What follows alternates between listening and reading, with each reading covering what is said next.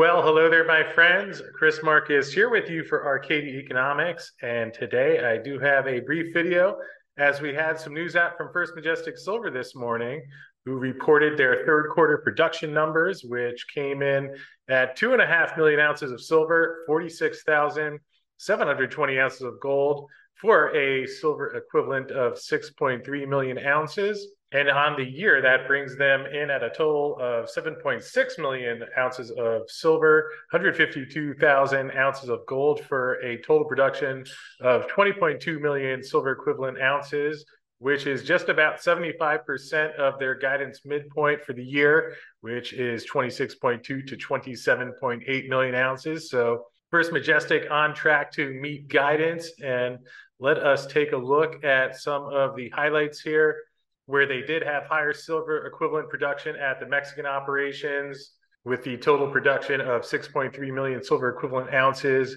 an increase of 5% over the prior quarter, primarily due to higher tons, grades, and recoveries at Santa Elena, where they also achieved new quarterly rates of metallurgical recoveries, with silver coming in at 64%, gold at 95%, which was aided by the operation of the new dual circuit plant which allows for finer grinding and full utilization.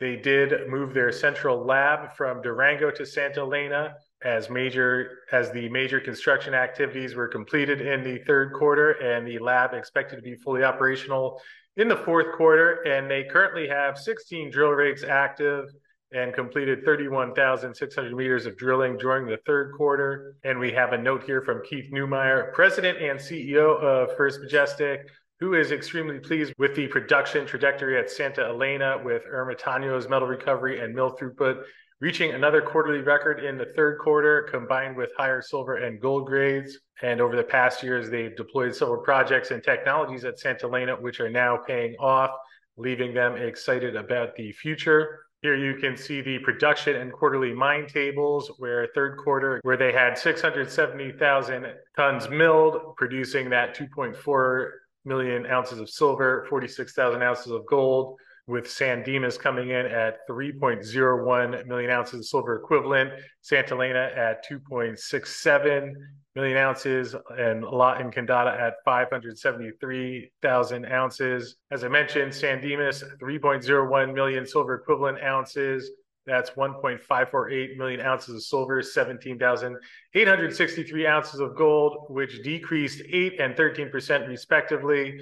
And that was a result of lower throughput and lower silver and gold grades, with the mill processing 213,681 tons of ore at average silver grades of 237 grams per ton and a gold grade of 2.71 grams per ton silver recoveries at 95% there and gold recoveries at 96%. And during the third quarter, they had 12 drill rigs active there, 11 underground, one on surface, completing 22,400 meters.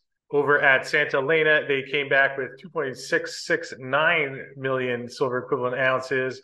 Breakdown there, 347,000 ounces of silver and 28,367 ounces of gold, with total production up 49% due to higher silver and gold grades in the quarter. Mill processed 226,000 tons of ore with a silver grade of 75 grams per ton, gold head grade of 4.09 grams per ton. Silver recoveries coming in at 64%, gold recoveries at 95%, with the improvement a result of operational optimization of the 3,000 ton per day filter press and dual circuit plant. And at Santa Elena, they had four drill rigs complete 9,200 meters of drilling.